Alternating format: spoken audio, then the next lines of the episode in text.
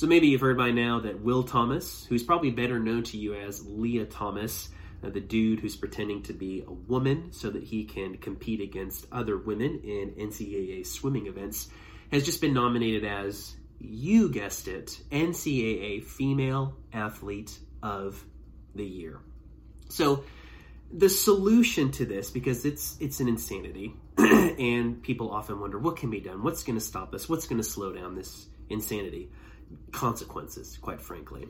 But uh, the solution, ultimately, big picture solution to having the Will Thomases of the world no longer able to com- pretend to be women and compete against actual women is the gospel. Hearts of stone need to be removed, hearts of flesh need to be replaced. The gospel precedes right behavior and right action. So we need a populace who are bending the knee to Christ and are his disciples. But when you have a civilization with the gospel ethos, with Christians who are actually living out the law of God and the commands of Christ, who are actually being courageous, more on courage in just a second here.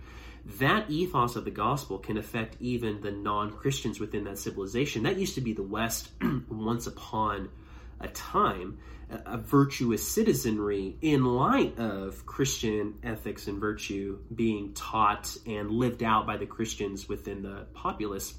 And one of the natural outworkings of being a follower of Christ, of becoming a Christian, is eventually a Christian ought to be demonstrably courageous. Courageous for standing up for what is right, for what is truthful, regardless of the circumstances. And that kind of ethos in a even just generally virtuous people, the virtue of courage, if it permeates, that can create some serious change because you have people willing to face down and address and go after difficult things.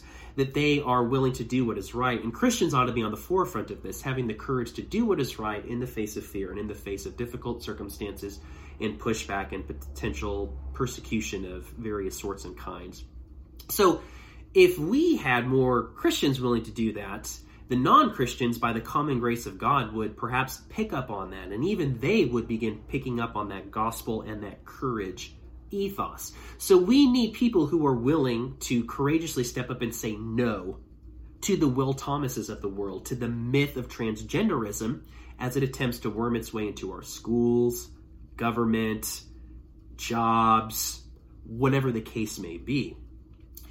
Christians, especially, but a courageous populace in general, need to be willing to do things like pull their daughters out of schools, out of sporting events, clubs, whatever the case may be, when they're allowing men to compete in the sports, when they're allowing men to pee in their daughters' bathrooms, when they're allowing men to take showers in their daughters' locker rooms, when they're allowing men into places that are specifically just for females only and ought to remain for females only, when they are allowing men to compete with and against women. The University of Pennsylvania swim team, when Will Thomas was given a spot on that team, taking a spot away from a female who deserved it, and then went out and competed against women and stood on the podium where other women should have been standing, should have in mass that minute quit.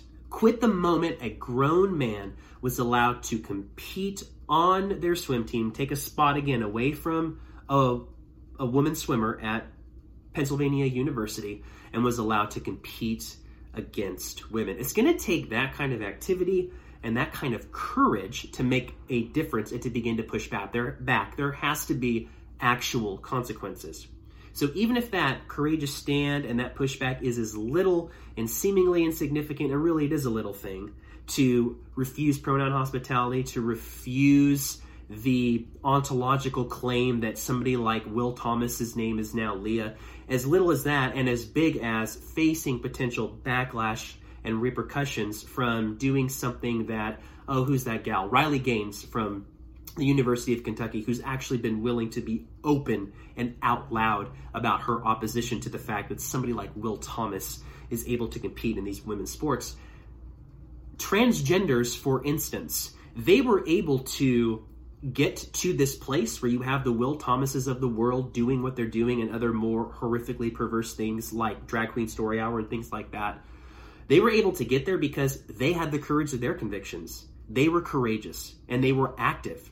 And in the face of vitriol and pushback from people, overwhelmingly correct vitriol and pushback from people, but vitriol and pushback nonetheless, they continue to forge a path and stay the course. And we need courageous men, especially, willing to be self ruled, beginning with the self, willing to have the courage to not give into it in, the per- in their personal life, and have the willingness to be courageous at their places of work, in their households, at their children's schools, anywhere where you have the opportunity, especially you Christian men, to stand up and say, no, this isn't happening at with my daughter. This isn't happening at my daughter's school. This isn't happening at my place of work. This isn't happening at my grocery store or whatever the case may be. It doesn't happen here. It doesn't happen in my community. If we would just even all be willing to get our own personal selves and houses in order and consequences be damned, not worry about the pushback that we would get for it because it would be inevitable,